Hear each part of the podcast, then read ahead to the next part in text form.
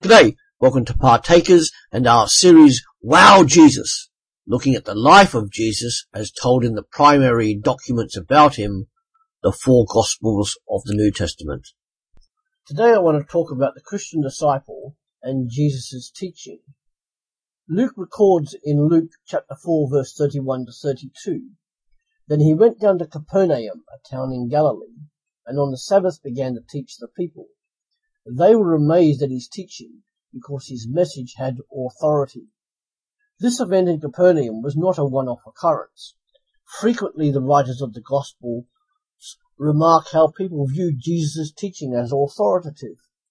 But what was it that made his teaching authoritative? Jesus' manner of teaching shared much in common with other teachers of first century Palestine. His teachings frequently included Old Testament texts, exaggerated hyperbole, telling of parables, rhythmic poetry aiding memorization, and the predicting of future events, and they were all common teaching practice at the time, in both religious and secular circles. Most of the teaching we have in the Gospels about Jesus and from Jesus did not arise out of formal settings, but rather through personal encounters, engagements with the religious leaders, and the inherent need to teach his disciples. However, it is not so much his manner of teaching that created the air of authority about him, but rather what he taught that did. Matthew 7 verse 28 to 29. So what did Jesus teach? Throughout the Gospels, Jesus appeals to the Old Testament scriptures in every facet of his teaching.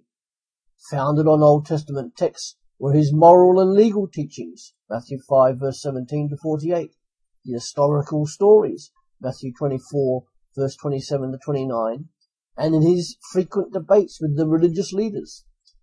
Jesus used Old Testament scripture. An example is Mark 7 verse 6 to 13.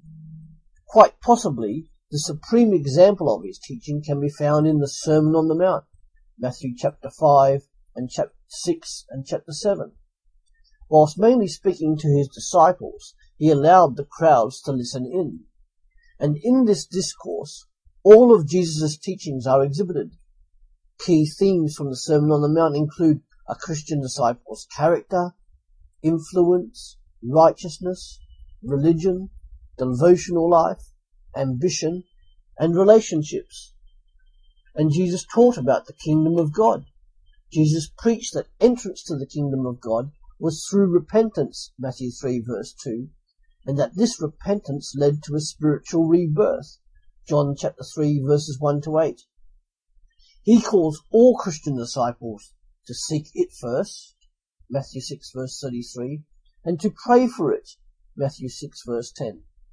But what is the kingdom of God? The kingdom of God as taught by Jesus was not a political uprising against the Romans, as thought by James and John, Mark chapter 10 verse 35 to 45, and nor is it the church. The kingdom of God was and is both a personal inner spiritual relationship with God as ruler over the life of the Christian disciple, but also the Christian disciple exhibiting this relationship with God in a visible new society.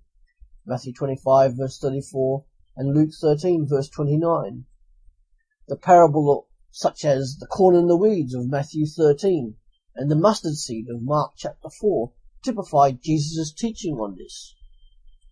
And what did Jesus teach regarding himself? Whilst Jesus never directly claimed to be God, he did things only God could do. He claimed authority to forgive sins. Matthew chapter 9 verse 1 to 7. He also claimed that he and he alone was the only way to the Father when he said in John 14 verse 6, I am the way and the truth and the life. No one comes to the Father except through me. His claim to be the Messiah or Son of Man is an appeal to Old Testament texts and their subsequent fulfillment and completion in Him. Mark chapter 8 verse 29 to 33. Primarily his teaching that the Messiah must suffer and be glorified was also an appellation to Old Testament scripture. Luke chapter 9 verse 31, Luke chapter 12 verse 50, and John chapter 10 verse 11 to 15. Perhaps the prime method that he used was with parables. And throughout the Gospels we see that Jesus spoke a lot in parable form. A parable is an allegory or picture story. He did this in order to get his message across completely. And the parables as recorded in the Gospels mainly fall into four categories. Society and its God. An example of this would be the parable of the sheep of Luke chapter 15, whereby God is seen as a God of grace. Or society and the individual. And an example of this would be the parable involving the rich fool who thought his wealth would make God love him more. Luke chapter 12 verse 13 to 21. Then there is the society and the community. And a good example here would be the parable of the Good Samaritan, whereby everyone is to show love, even for their enemies. Luke chapter 10 verse 25 to 37. And then finally, society and the future. And an example here would be the parable of the great feast, whereby the future climax of the kingdom is seen. Matthew 25 verse 31 to 33. And who did he teach? The gospel writers attributed Jesus as a teacher, Mark chapter 5 verse 35 and John 7 verse 15, despite his lacking the formal requirements usually attained by rabbis. The gospel writers also refer to him as a prophet, Luke chapter 7 verse 16, John 6 verse 14. And he was recognized as such by people, Mark chapter 6 verse 15 and Mark chapter 8 verse 28. And there were three main groups of people that Jesus interacted with and taught. There were large crowds, his twelve disciples, and the religious leaders. Firstly, the crowds. When Jesus taught large gatherings of people, it was always based on evidential facts, and it was always, as Luke described, good news, Luke 4 verse 18, because God gave it to Jesus. Crowds recognized that Jesus had a confident manner of speaking, Mark 1 verse 22, it must be noted that in the presence of crowds, Jesus didn't actively reveal who he was.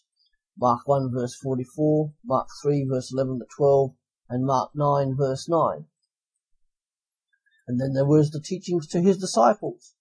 Many of Jesus' recorded teachings were to his disciples, but in the midst of crowds, such as the Sermon on the Mount, Matthew 5 verse 1, Matthew 7 verse 28, However, on more precise requirements of discipleship or about himself or the future of God's kingdom, Jesus usually only taught his disciples concerning his true identity, even though they sometimes failed to grasp it. Mark 8 verse 27 to 33. And the final group were the religious leaders. Because of Jesus' popularity and the activities he was involved with, the religious leaders soon took notice of him Jesus respected the law of Moses and Moses' authority, Mark 1 verse 22. He gave his own unique interpretation and as such attracted the opposition of the religious leaders who had taught a different interpretation. An example of this is in Jesus' interpretation of the Sabbath, Mark chapter 2 verse 23 to 38, the healings he performed, John chapter 5 verse 1 to 18, fasting and ritual cleanliness, Mark 7 verse 1 to 5, and for consorting with sinners. Luke chapter 7 verse 34. Jesus criticized the religious leaders for amongst other things their lack of compassion and the weighty burdens they placed upon others. Matthew chapter 23, Mark 12 verse 38 to 40, and Luke 11 verse 37 to 54. For more to think about, please do ask yourself the following questions, writing them down if you can, and see how you respond or react to them then why not share your answers with your spouse or a close friend so that you can pray over any issues together? Question 1. Read Matthew chapter 5 verse 13. How can I, as a Christian disciple, be salt and light to my community? Question 2. Read Mark chapter 4 verse 10 to 20.